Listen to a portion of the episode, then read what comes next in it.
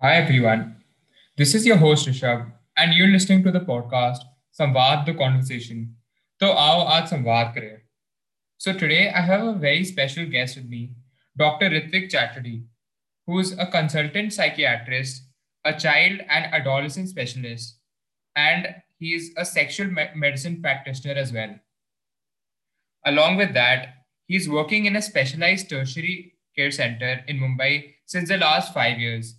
And also since the past nine months, he's helped and he's been working with the patients who are suffering from the coronavirus and has helped them in many ways. So hi Ritvik, it's a pleasure to have you here. Hi everyone. Hi Rishabh, it's a pleasure to be here at Samvad. I'm really looking forward to today's session. So can we start? Yeah, sure, sure. So Ritvik, sure. Basically, I was very intrigued when I talked to you and when I got to know the difference between what you do. Who you're a psychiatrist, and a lot of people actually have this misconception about who's a psychiatrist and who's a psychologist. So just about that, I want the listeners to just start off and get their basics right. So could you please uh, tell the listeners about some the difference between a psychiatrist and a psychologist? Okay, uh, so that's something that is frequently confused, uh, I feel, because there's a lack of awareness. So what a psychiatrist generally does is, uh, we are all uh, people who have finished our M B B S. After that, we do around three years of training as an M D, as an M D specialist in uh, psychiatric disorders. So when we look at someone with a psychiatric disorder, let's say depression, we look at them as a whole, as a whole patient, and we look at all the symptoms and signs they have. We try to figure out what kind of a problem is going on inside their brain. And using medications, we try to improve that. We also do some level of therapies, but for us, the mainstream treatment is medications. While for a psychologist, psychologist is someone who is trained in the arts, and uh, they do a B A psychology and then an M A psychology, after which uh, they go on to do uh, mostly counseling or testing. And uh, basically counseling is more about the behavior, the thought of the person instead of looking at the disease. So you can say that it's looking at kind of a part of what I'm actually looking at. And they do specific interventions called therapies, mainly to do with behavior and thought. While for me, it's more important to find out what the Uh, disorder is at the level of a neuron or at the level of the biochemical changes that goes inside your brain. So that's the basic difference between these two. Okay. Yeah, that was really uh, insightful, because at one point even I didn't know the basic difference. And I think a lot of people have this mi- misconception. And speaking to that only, I would ask, like to ask you a follow-up question. So what are the most common misconception a person makes of a professional in your field or the work you do? Yeah. So uh, the most common misconception is actually uh, kind of spread by a lot of movies and uh, basically the public awareness channels that there are about psychiatric disorders. Uh, so my understanding of a psychiatric disorder is that there is a disorder in which there is some kind of a genetic proneness for a disorder. And that person, when they have an environmental change, they tend to fall into that disorder. Now, there is a specific biochemical change that happens in the brain, and it responds specifically to a few medicines. And that is how we generally treat a disorder. However, what happens is when someone is, let's say, diagnosed with uh, depression, or someone has a few features of anxiety, the most common uh, thing that people give them, the most common advice is that uh, why don't you try more, being more positive? Why don't you go out more? If you talk to more people, it'll be fine. Or uh, as long as you're eating well or doing yoga, going to a satsang, you should be fine. You should pray to God, you'll be better. So uh, that is the co- most common conception, when people think that something at a biological level can be changed directly through thinking that it can be changed. When, if you look at it realistically, that's not very possible. It's only possible for a very few people, and that too only with a very guided way of going through it. So we only prefer not giving medications to people who have very mild symptoms and who do not have a lot of dysfunction. But however, as soon as someone has a lot of dysfunction or symptoms, they should be treated with medications. Okay. So I think uh, we as Indians and even people in general, I think we have these misconceptions so deeply embedded in us that we don't actually look for other solution, or we're not, we're just not ready to listen to people. Like you said, that people give remedies like, you know, satsang kar lo, puja kar lo, ya dhang se kha lo. They don't actually realize the depth of the person's mind and what's actually going on with his or her uh, mind at that point. So I think th- that is when uh, the parents or the peers or anyone who knows a person who is suffering from some of these challenges need to understand that they really need a psychiatrist or need to look for help instead of just giving blatant, you know, just remedies like all these, because this won't actually work in their case. So uh, what would you say is the best or, you know, the favorite part about your work that you do? Um, if I have to say, I would say that uh, it's helping the patient understand his disease. So whenever a patient comes to me, he comes with a lot of misconceptions. Um, one of the frequent questions I get are like, uh, sir, should we drink uh, Mosambi juice or pineapple juice? And uh, these kind of things which are being spread in the community. So they come with us with these kind of misconceptions. And once they are able to understand that there is a disease process go, going on, they're able to much better treat themselves. So the thing is that uh, I'll give you an example uh, of hypertension. Hypertension is a systemic disorder, which we see in most people. So if someone treats it by saying ki, uh, you are very tensed and that is why you're hypertensive, the chances are that this person will not get treated well. However, if someone understands that this is a systemic disorder where your B P will be raised and you have to take medicines to decrease it, he will take it happily. And that shift of uh, like thought process or the shift of uh, kind of view that the person has about his disease, when that changes, it's the uh, most rewarding feeling ever. I see. I think yeah, that's very uh, you know interesting. That's one of the most interesting parts about your work, that when you actually inform the person or the patient from the state to where he was unaware or knew, he didn't know anything about uh, what he was saying or what he was asking. And at the end of the day, when he actually realizes what all the psych- psychiatrist says and he understands, I think that's a very big achievement for the psychiatrist uh, himself.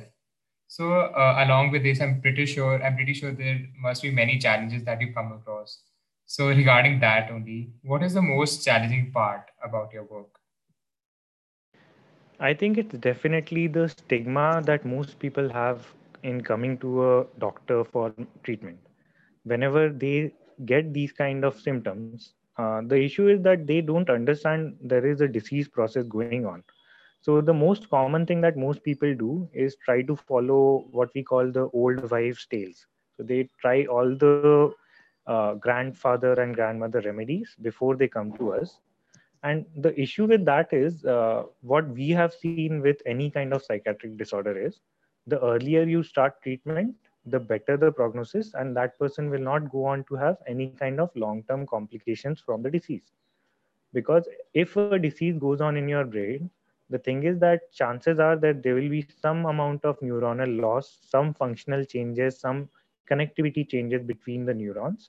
And if we catch it early, we can prevent that from happening. But if we catch it late, basically because of the stigma, if the patient comes to us later than he was used, uh, he should have come, he would have more complications later in life. So that is definitely a huge challenging part, getting away from that stigma, getting people to take treatment early so that they have a better quality of life long-term. Oh, so I think that the patient should actually be aware about the timing when he should actually visit a psychiatrist and not just wait until something serious happens. So I think that to make them realize is the most challenging part for a person uh, like you, to make them, you know, realize that no, you actually need some help. So you need to come to a psychiatrist and get your problems or anything you're facing. Just uh, fix them as soon as as it's possible, unless, you know, things go out of hand. And then you need to take some serious medications. So for example, Ritvik, if I am facing with depression or feelings of anxiety, or if I'm having a panic attack or any other mental disorder uh, in such case, so do I really need to visit a psychiatrist? Or uh, if I do actually need to, how will I know uh, that I do need the help of a psychiatrist? Or is it just something which I'm uh, overthinking about? So what's that line? What's that differentiation that makes me uh, that, you know, that do I want to actually visit a psychiatrist, or, I, or can I just get over this quickly? Okay, that's a very important question. I'm really glad that you asked me that. So uh, the thing that you should really look out for is that uh, whenever a psychiatric disorder happens, it is first, uh, the first few symptoms that you generally get is changes in your sleep, changes in your appetite, and changes in your socialization and irritability. So these four things, uh, they will come precede any kind of symptoms that generally happens in psychiatry. So if you get these things in the last couple of weeks, let's say, and today you start feeling really sad, it's there not just today, it's again there tomorrow, it's there for, let's say, at least a week. So any kind of symptoms like that preceded by appetite changes, sleep changes. Now that can be increased or decreased. However, these two things will generally be there. And along with that, any kind of uh, sustained problem that you feel, that you feel that you're in a low mood, which is affecting your functionality, or because of being anxious, you're not able to perform as well. And it's been going on for at least a week. That tells you that you should go to a psychiatrist. Now, I would generally suggest that for an initial assessment, a person should go to a psychiatrist and accordingly let him come to a diagnosis. Once there is the diagnosis formed, after that, the doctor will give you a few treatment options. At that time, there are a few people who would like to sometimes pick only therapies or counseling. So someone with mild disorders are able to go for that, and they are redirected from the psychiatrist to a psychologist. So generally, a psychiatrist is the best person for the initial in, uh, investigation, because they will look at the whole picture and they will have the best understanding of the disease that's going on in your brain. Okay. So, uh, but, you know, I, re- I really agree with what all you said, but sometimes I just feel like that I don't really need to visit a psychiatrist, and it's just something that's been going inside my mind. So if I had to do something like by myself and I had to correct the situation by myself, so in your opinion, what are some ways to reduce or eliminate negative thoughts and feelings from our mind, or, uh, you know, someone else's mind that we know that who has a problem? Yeah. Okay, so I feel that question is actually not something that anyone can answer, because from what we have understood, uh, most of the thoughts and your feelings are not really under your control.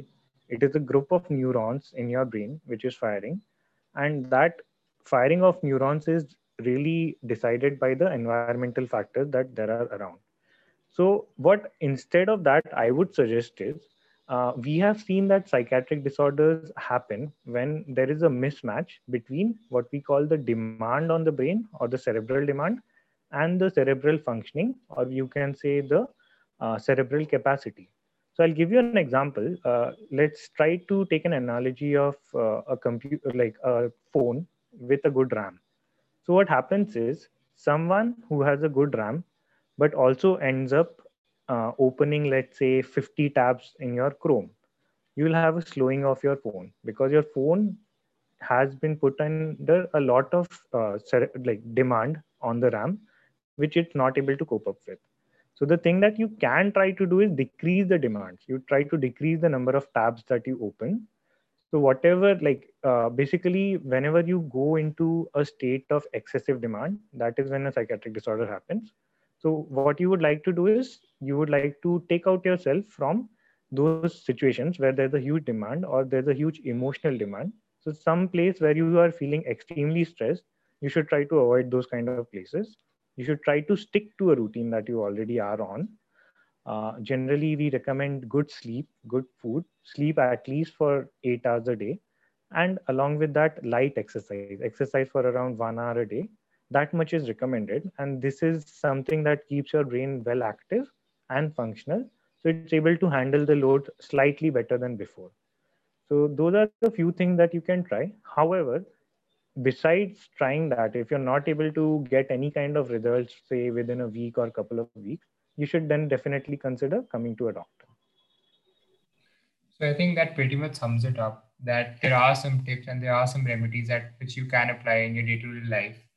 But still, if you cannot manage to cope up or, you know, recover from these feelings or these thoughts, I think it's best to actually just visit a doctor once, so that professionally also you can check up if there's actually anything wrong with uh, your, if there's something, uh, you know, wrong that's happening, or there's any uh, default or anything that's not going the way you want to. So I think these tips were really grateful, uh, Ritvik, and it was really a pleasure to have you here. And I'm sure that the listeners uh, must have taken a lot of knowledge on the subject, and hope to see you soon. Okay, thank you so much, Rishabh. And I would just like to say that uh, I'm available in mostly all social media. So in case that anyone has any kind of doubts they would like to personally ask me, they can always reach out to me, or they can reach out to you, and we can possibly have another session answering a few questions that people might have on their head. Yeah, sure. And just a note uh, to the listeners, uh, if you want to contact Ritvik, I'm leaving down uh, his Instagram and also his Facebook account in the description below. So any queries or any questions that you have, you can go and approach Ritvik anytime. So yeah, Ritvik, it was a pleasure to have you here, man. Thank you so much, Rishabh. It was a pleasure being here. I hope to see you again. Take care.